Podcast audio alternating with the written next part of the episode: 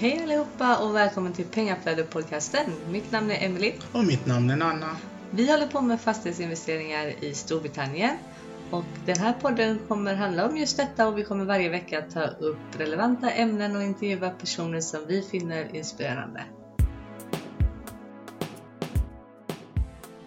Hej och välkomna till eh, Pengaflödet-podcasten. Today we have Natasha, or should I call you the BRR queen? oh, I like that. Let's go with the BRR queen. How is life? Yeah, good. Thank you. Thank you for inviting me on your podcast. I'm really excited. So, what have you been up to?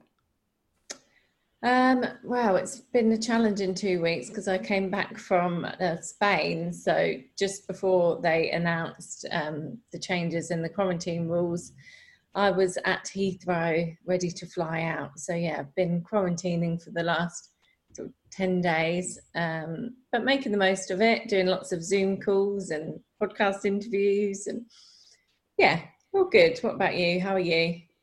I'm all right. Sweaty. I don't know how, I don't know what's the weather is in. Uh, where are you based? Uh, Peterborough. Peterborough. Yeah, that's true. Yeah, it's currently chucking it down with the rain, but we have had yeah a lot of humidity and heat over the last few days, so it's quite nice. Yeah. No, so I wanted you to join the podcast because I've I've seen your journey since uh, last year when you started with property and you've done a lot of uh, BRR. So that's why I mentioned that you were the BRR queen. I think it's it's you and Tej that are accelerating with the BRR. Ah, so he see. can be the king and I'll be the queen. yeah, yeah. so I thought this podcast will be will be very interesting. So could you just tell us about your background yeah, of course. Um, so I worked for a high street bank for 11 years prior to getting into property. Um, did numerous roles from, I started out from cashiering to became a branch manager and then I did my CeMAP qualifications to become a mortgage advisor, which I'd done for three years. Um, but I always wanted my own business didn't have a clue what I wanted to do, but what I was one of those people that loved watching like Homes Under the Hammers and really interested in property, which I think was uh, one of the reasons why I got into mortgages and being a mortgage advisor. Um, and then I discovered one of Rob Moore's books, which it was the 44 Secrets to Property Investing. Um, and that sort of blew my mind a bit because as a mortgage advisor, it's very different to being a mortgage broker. Um, the only way I thought people built a property portfolio was to have a really good job or good good business, make a lot of money, save up to get a deposit, and then um, buy a property and then do it again. So that would have taken me years and years and years of saving to get a deposit together. Um, so when I figured, when I read Rob Moore's book and realised how you can actually do it using the buy refurbish refinance model and working with investors, that was just like a light bulb switch went on in my brain and I was like that's what I want to do. That's what I yeah I'm really interested in. And then I became obsessed with it and learning about it and listening to all the podcasts and doing all the free webinars and finally took the leap to doing some paid training education in March last year. So I done their masterclass which is a four day property training event all around sort of buy to lets and buy refurbishing refinancing properties. And then i went on to join their master their mentorship program which is a 12 month vip program in may. So are you financial free already? Yeah so i gave myself 12 months to replace my um, my income from my job. So i took a year career break to really focus on property and gave myself 12 months to replace my income, which I did. So I officially handed in my res- resignation in December, just gone, so December 2019. well done, well done. Thank you. Did, did, I don't know if I'm financially free. I think it depends what people's opinion is on that. I'm not financially free that I can go and travel the world completely and have no sort of need to increase my income. But I've managed to yeah replace my job income through the buy to lets probably almost trebled it now with the other properties that we've got as well. And you did all of this in one year? Yeah, so I replaced my job income in in 12 months, less than 12 months really, because I start, yeah, about nine months. Wow, that's amazing. So, so why why buy to let? Um, so I think it comes down to why I wanted to get into property. Really, it is for the freedom, and I think buy to let is one of the most passive property strategies out there.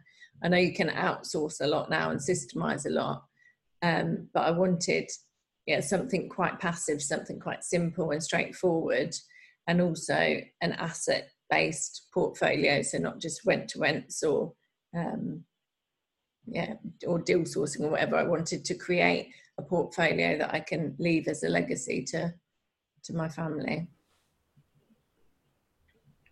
I understand. So, how big is your portfolio then? Um, so we've just exchanged on our ninth property. We've got our tenth and eleventh going through conveyancing at the minute, which takes it up to about 1.5 million pounds. Um, and then we've also just taken on our fourth rent to rent serviced accommodation property. So I do a little bit of serviced accommodation, but my main focus is on um, single lets, buying, refurbishing, refinancing.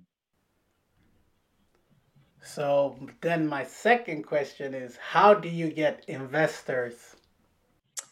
Um, I mean, it, it's hard when you're starting out, definitely. You've got to build relationships with people. It's hard for someone to just invest in you without you having any experience or um, any sort of proof of, of what you can do.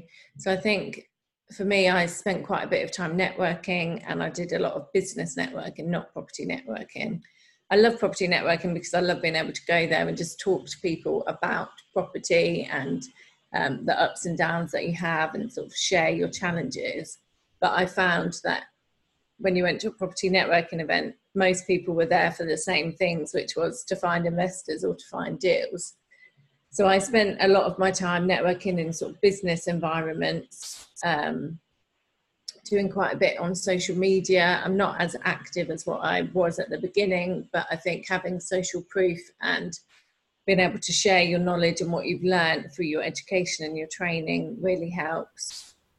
I mean, you can find them anywhere and everywhere. I think the strangest place I've found an investor is in the sauna of our gym in in Peterborough. So it's quite quite a high sort of class gym. Um, a, a David Lloyd club, and yeah, just chatting to people, just literally telling everyone what you do and how you can help them. Um, I think focusing on how you can help them more than how why you need money really helps as well. So you you can help them get much better returns on their money than what they would get sat in the bank on a hands-free basis through property using a secured asset. So I think that the main goal is to attract investors to you, which we're now at the point where we are attracting investors to us. So they're actually coming to us and asking for an initial discussion or asking for more information about investing with us.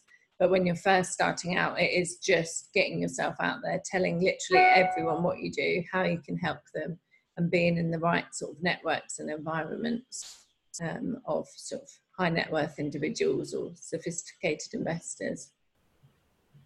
So, so you mentioned you went to a expensive gym or high high end gym. So, did you try to be around like where high net worth people are and through that you started to pitch what you do and then they started to follow your journey or yeah just i mean i was already a member of the gym but just being there as a sort of property investor and speaking to people about what you do because they'd start to notice you're there where most people are at their nine to five jobs. You're at the gym or you're uh, in the sauna and you just sort of have a conversation because that's not what most people do. Then most people are there in the evenings. So yeah i think just yeah networking with the right type of people and being in the right sort of circles and environments definitely helps um, so but, then I have a follow up question about that. What do you think is the most difficult or challenging with uh, new investors when you approach them? Um, I don't. I, I haven't really gone to an investor and pitched to them before. I mean, I use a. I go to a, business networking event, which is a referral based networking event, and you pitch to the room. So in our chapter, there's 55 members, and you pitch to your room how you can help um, investors or you're looking for deals, whatever. Um, but they generally have their contacts that they then refer to you. So I've never actually directly pitched to an investor before. Um, when I was starting out, I sent like investor packs to friends and family and just asked for their opinion and their feedback. Never directly gone out there and actually asked for the money. Um, apart from actually tell a lie, in Progressive, they do a deal clinic where you can stand on stage and pitch your deal, and I've done that a couple of times but that is to a room full of property investors. Um, and they're fully aware of that pitch is happening during that day. So, yeah. So, so uh, the way forward then that, that you mean that when people like put on their post on the Facebook post uh, asking for money, that's not the way to go. Do you think? That's not the way I've done it. No, I've focused more on um, building relationships with people. I mean, I'm sure some people have had success from doing posts on Facebook, but I don't really feel comfortable doing that myself. I'd rather focus on actually building relationships with people rather than just asking asking for the money. Um, I know there's there's threads in different property communities that you can post on, but yeah, I don't know. I just, uh, it's probably a British thing. I don't feel very comfortable asking for money outright. I would rather, um, yeah, build relationships with people and then say how we can help them. Their money sat in the bank earning absolute peanuts now. How we can help them and give them a better lifestyle or a better retirement or nicer holidays. Um, I like to focus more on the relation side and yeah how we how we help them and solve their problems and their pain points.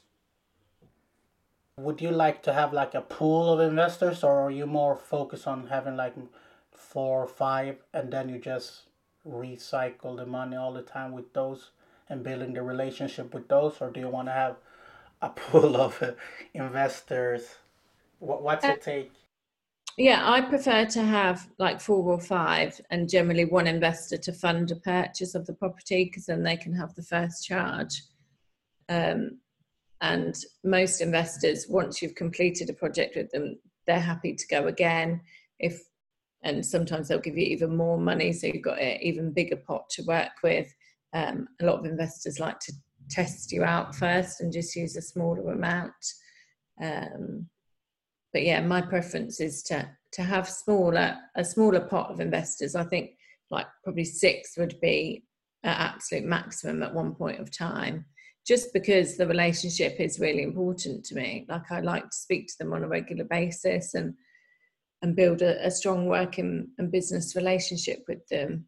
Um, maybe if we got into bigger developments and needing larger pots of funding, then yeah, we'd look at multiple investors. Um, but to enable them to have the first charge and the best security that they can have, I prefer to work with one investor per property and per project.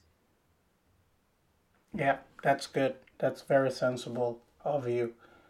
So, could you explain BRR for the people that don't don't know, uh, the listeners?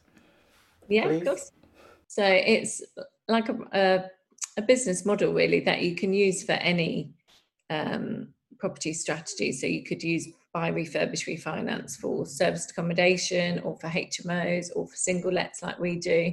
All it means is that you're buying property at a discount. So generally, we buy from motivated sellers who are more concerned about having a quick guaranteed sale than getting an extra 10, 15 grand for their property. So we buy at a discount and then we'll add value to the property. And that's really important to ensure that we can get the uplift when it comes to refinancing. So we can add value either just through a simple cosmetic refurbishment if you've got a good enough discount, or you can do a garage conversion, loft conversion, an extension, reconfiguring the property. There's loads and loads of different ways that you can add value, but you've just got to ensure that the discount that you get and the amount of value you can add will then allow you to um, refinance and pull out most, if not all, of your money at that stage. Um, and then obviously we rent the property out and benefit from the monthly cash flow.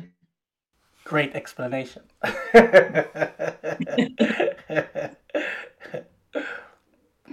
so, how do you use your investors' money to purchase and refinance? Like, if you could go through us the the process. Yeah, of course. So we prefer to uh, purchase property cash with investor finance.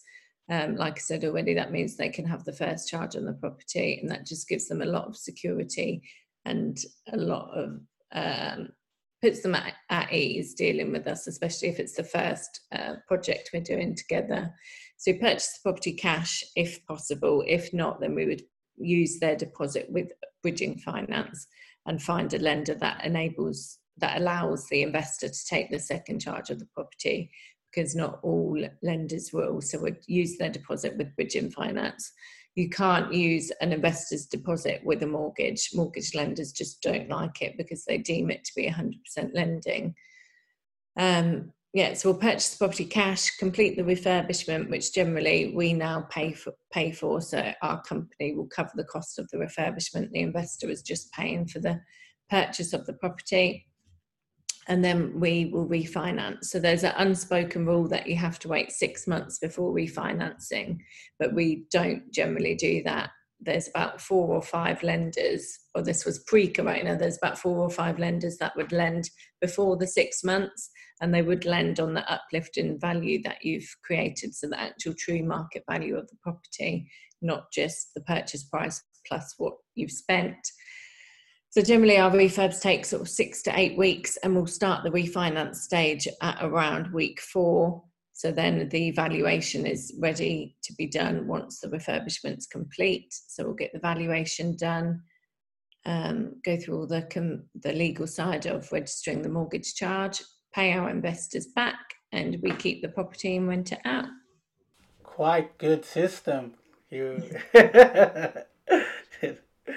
Yeah, it make it makes it a lot easier if you can buy with cash. I mean, bridging finance is great, and if the deal's amazing, then it's it's fine using bridging finance. But if it's quite a tight deal, you don't really want to be paying investor interest plus all the bridging interest and the fees, um, because the fees involved are, are quite costly on bridging finance, which is why we prefer to buy cash, and it also enables us to complete quicker and have more power when negotiating on the deal.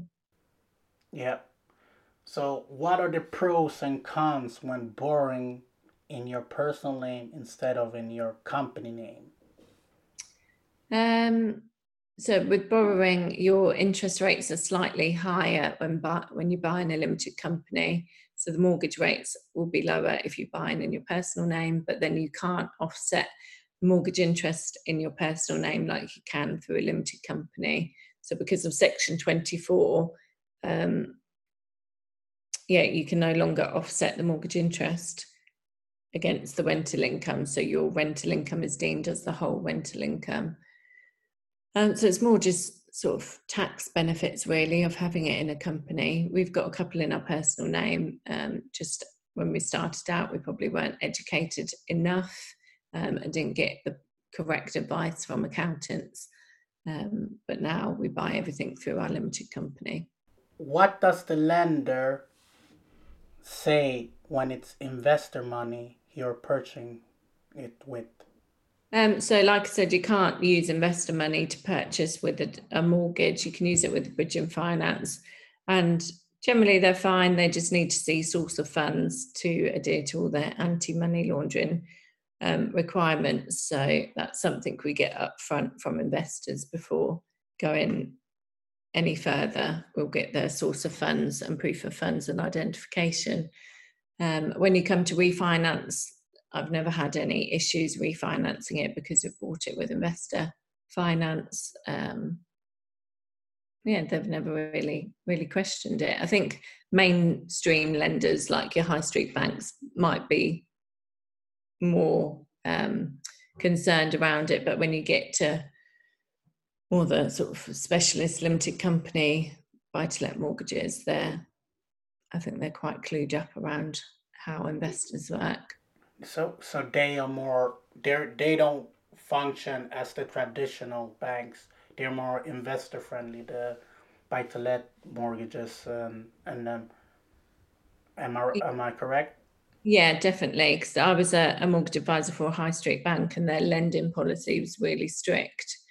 Um, so they wouldn't have liked that at all. But if you're looking at, we mainly use sort of Paragon, Precise, um, Nottingham Building Society, the sort of non-mainstream lenders. I've not had any issues with refinancing properties that were bought with investor cash. What surprises did occur that was not mentioned on your property training? Ooh, that's a tricky one. um,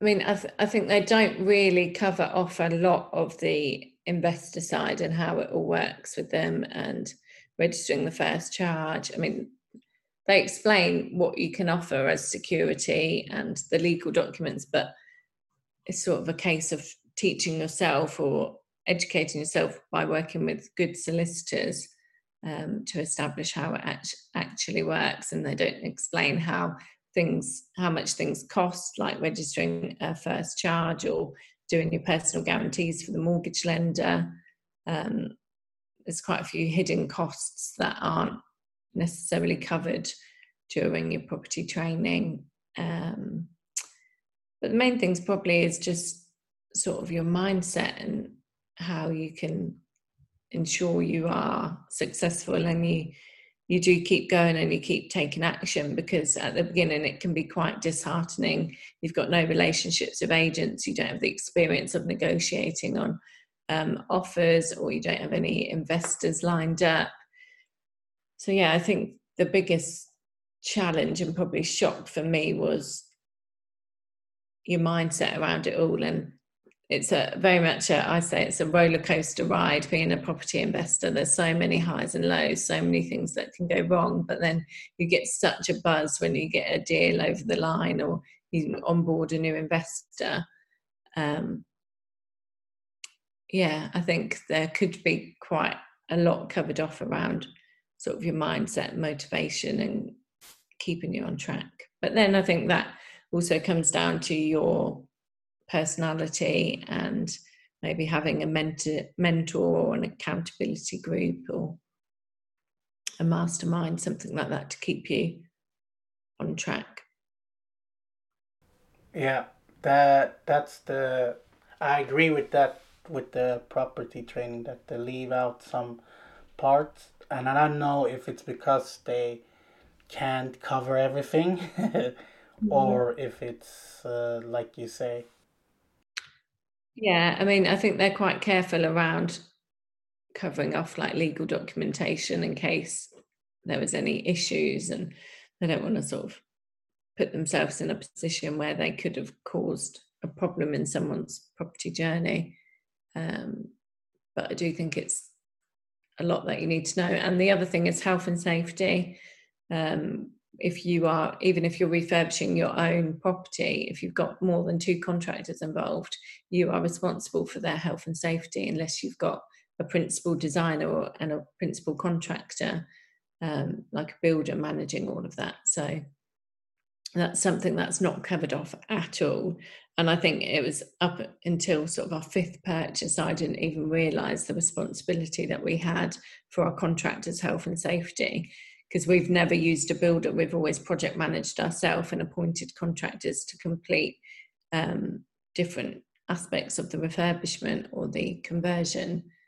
Um, so, yeah, that's definitely missed off. Um, and some people were completely oblivious to it, as I was. Really good advice, and that that leads me into this question: What should you think of when doing BRR? Oh my gosh, everything. um, so you've got to obviously first and foremost establish your gold mine area and make sure you're buying in the right property and in the right area and buying the right types of properties. Um, you need to have sort of good solid comparables or good knowledge of the area, what the property is going to value at, what it's going to rent out at. Um, you need to have spoken to a mortgage advisor to make sure the property is mortgage- mortgageable. I think it's so important that you make sure your exit strategy is going to be able to um, go ahead. So if you are buying, refurbishing, refinancing, you need to ensure you can refinance that property before you commit to buy it. Um, and there's lots and lots of different reasons why properties can be deemed unmortgageable um, by different lenders, and you might have an issue being able to pull all the money back out if the rental income isn't high enough because they now do stress tests on the rental income. Um, there's, there's just so much you need to know. you need to know about working with investors, how you can ensure that their money's secure. You need to ensure you've got a good estimate for your refurbishment. So obviously, you're never going to know exactly what your refurb's going to cost, but you can get a good estimation, and you can include a contingency to cover you if things are to go wrong. Um, so yeah, you need to then have a schedule of works drawn up before you complete on the property build relationships and get recommendations and connections with contractors and builders. Um, find yourself a good letting agent. There's there's a lot involved. It's hard to hard to cover that okay, but if it's just one, okay, let's say like this. If you can give three tips that are vital. Okay uh, I'd say know your area, know it inside out. Number one, uh, get a good mortgage broker and build a good relationship with them. So a lot of people quibble about paying mortgage broker fees, trying to go direct to the lender themselves, but a good mortgage broker is worth their weight in gold. And number three, get recommendations for like if you're starting out get recommendations for contractors and builders because there's so many people out there who are sort of cowboy builders cowboy contractors you want a recommendation someone that you know or trust um, if you're new to the game and you've not worked with with them before and you're new to that area it can uh, cause a lot of issues if you don't have the right contractors and builders in place definitely there's three. That I could probably do 300, but that's great. That's great. That's great. So, what cost should you factor in when doing BRR?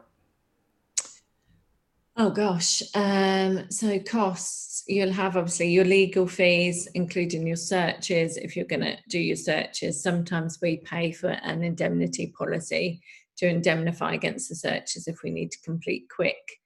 Um, but that's your legal costs, probably anywhere between 800 to 1500 pounds, depending on where you are and whether you're buying in a limited company, buying with a mortgage. If you're buying with bridging finance, it will be a bit, quite a bit more, probably over the two grand mark. So you've got your legal fees, obviously your stamp duty, which if it's below five hundred thousand pounds, that's going to be three percent of the purchase price. You've then got your survey costs if you want to have a survey evaluation done. You can have a home buyer's report. Um, you've got mortgage broker fees. Um, you've got obviously your fees of holding the, the property whilst you're refurbishing. So most councils will make you still pay council tax. You've got your utilities, water, whilst you're holding the property until you get a tenant moved in. Um, you've got costs with letting agents, finding the letting agents. You've got legal costs when you refinance. If you're buying in a limited company, the lender will ask for personal guarantees. So all directors of the property will have to give a personal guarantee and seek independent legal advice, which is generally around £250 plus VAT per director. So that can be quite costly. Um, You've got obviously all the re- refurbishment costs, costs to get the property cleaned after. Um, just trying to think what else I've missed. You've got arrangement fees on some mortgage products, they have arrangement fees on top.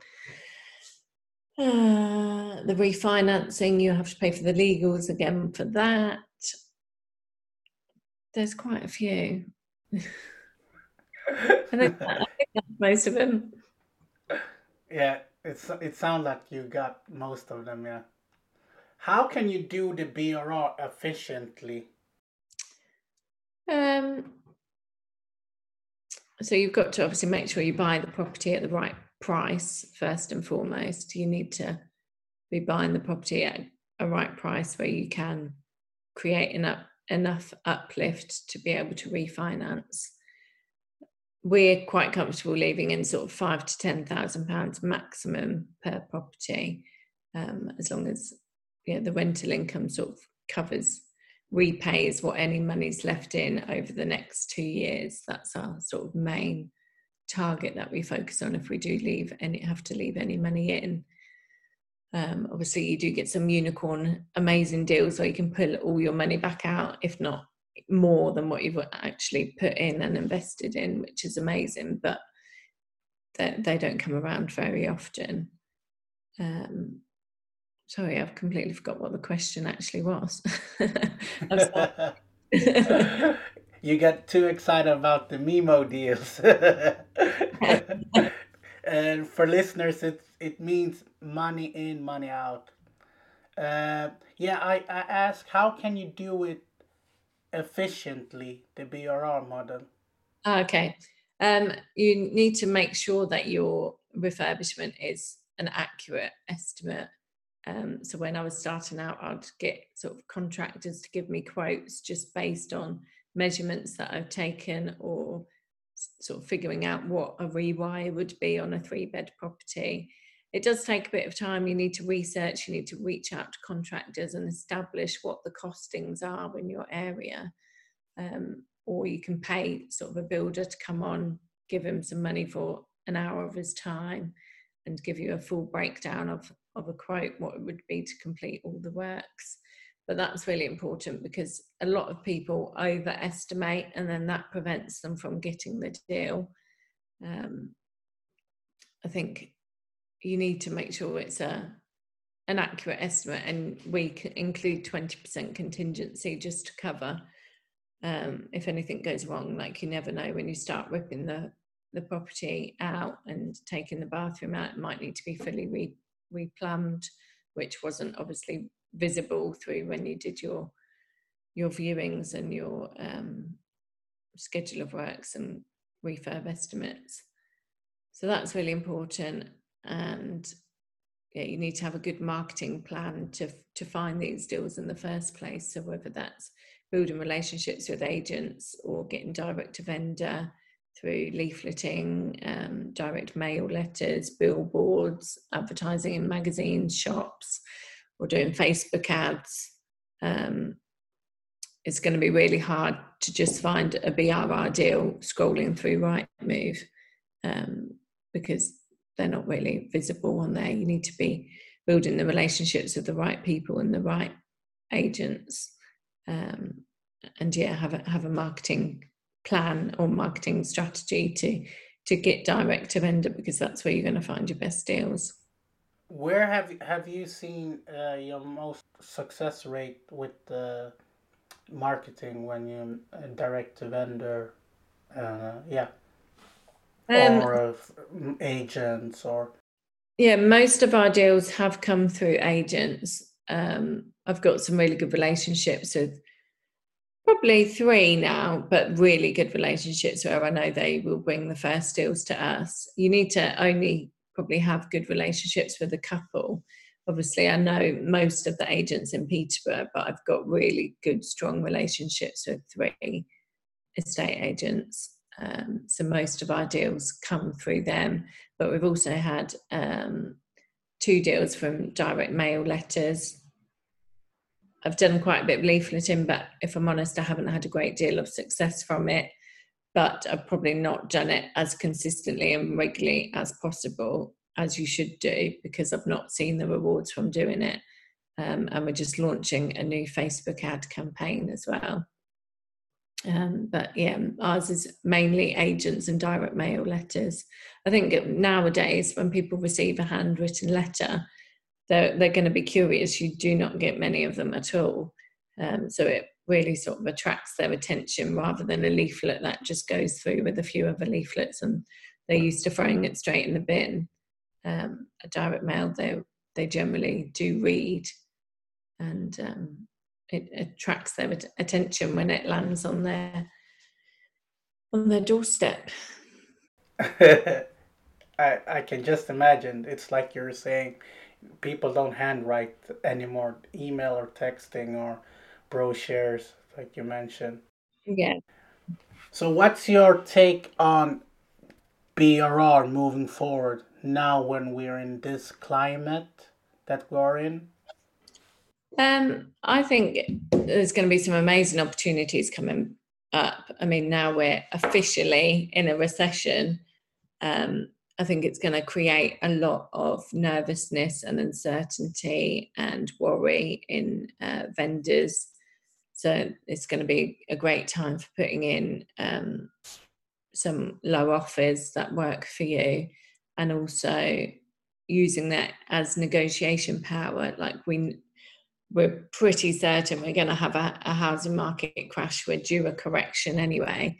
We're in a recession. Um, it just helps. I always like to justify why my offer is my offer, and having the fact that we are now in a recession and the Bank of England are expecting um, a housing um, crash, then it just helps sort of justify why my offer is my offer. I don't like to just put low it offers in and not explain why my offer is my offer. Um, so yeah, I, I, think there's going to be a lot of opportunity. There's obviously going to be a lot of job losses, which will in turn create repossessions. Um, I think there's going to be higher divorce rates. There's going to be obviously, unfortunately, more probate properties coming on um, which one of my agents said he's getting quite a few at the minute. Um,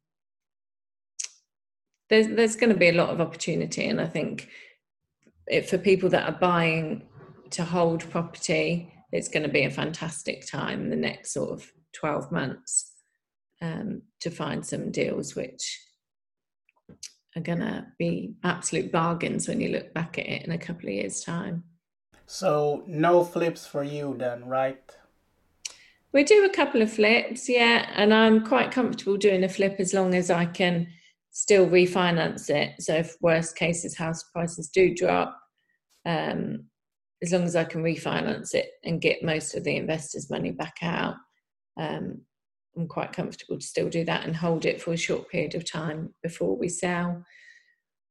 Uh, but yeah, I like I do like to buy and hold. That is sort of our main focus.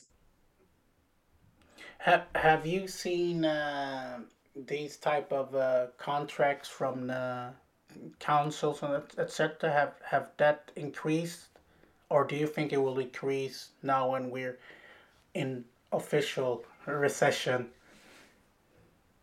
Sorry, what do you mean? Contracts with the council? Yes, yes. What type what do you mean? Like how? Oh, have having um, benefit tenants. Yeah, exactly.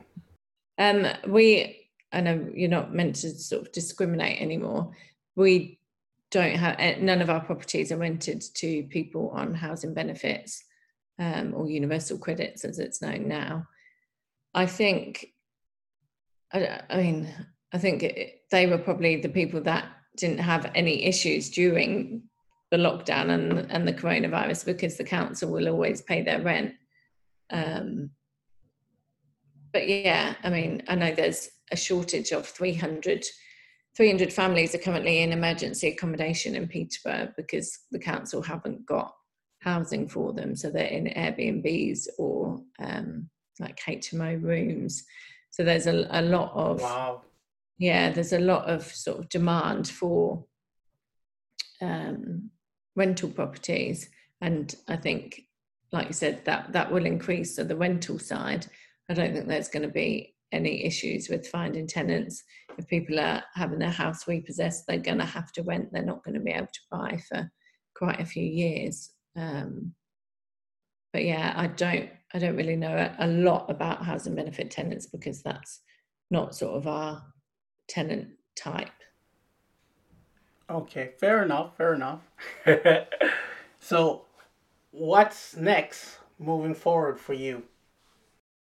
Um, so continuing with the the buy refurbish refinance, my aim is to sort of get 30 under my belt before I do anything else. Um, so the, the aim is 100 before I'm 40, which is nine and a wow.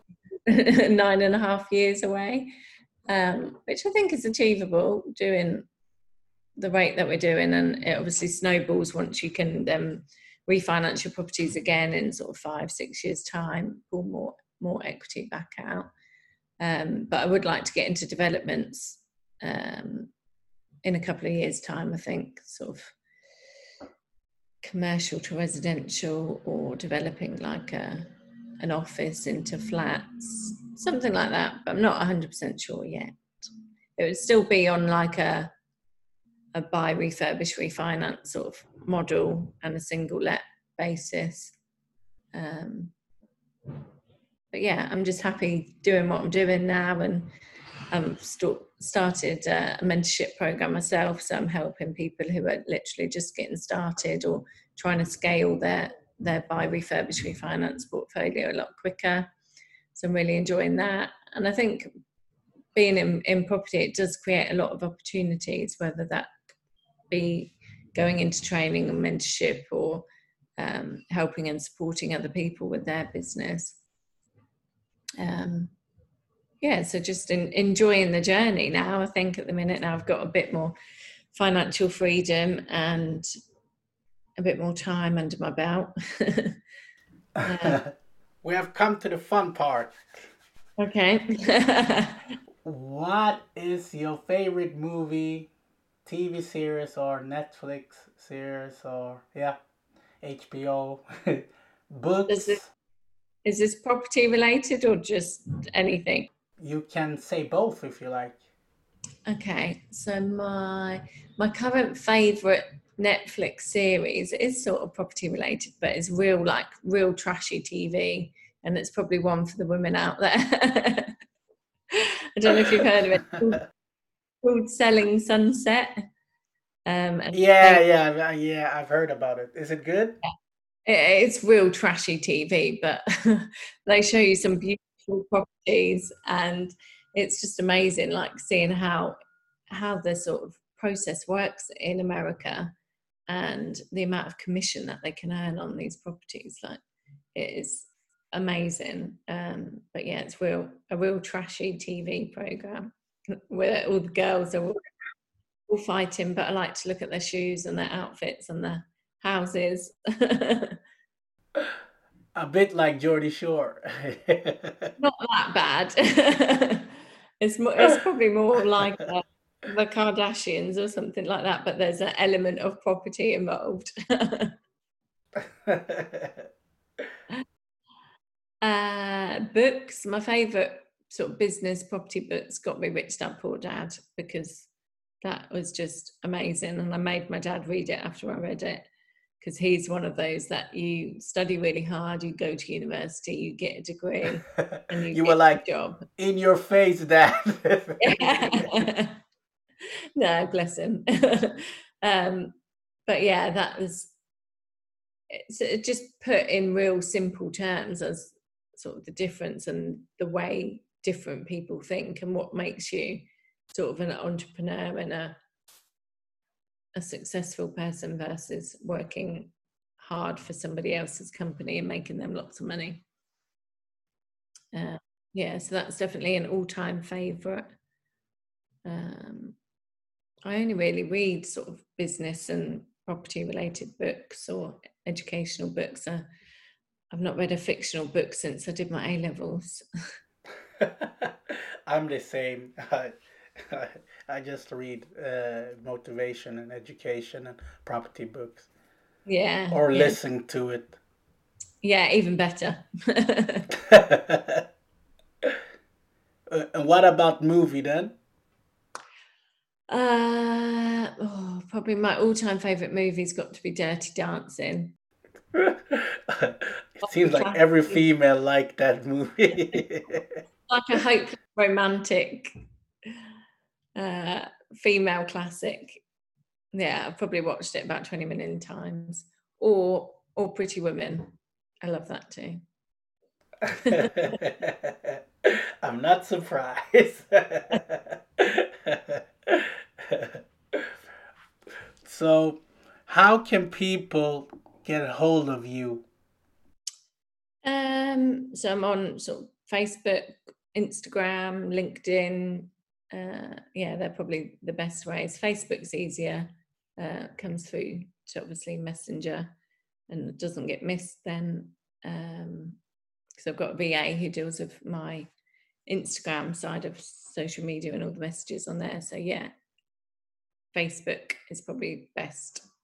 Yeah, but this has been a pleasure speaking with you and getting all of the tips about BRR. So I hope I, I hope the listeners uh, have taken some notes so they can go out and do it themselves. Yeah, no, definitely. Thank you so much for having me on. It was good fun. It was, it was. And when I next time when I come to Peterborough, I will definitely like to meet you in in person. For sure. We'll have a coffee and talk property. Yeah, definitely. Okay then. Take care. Thank you. Thank you. Don't be stressed. Invest people.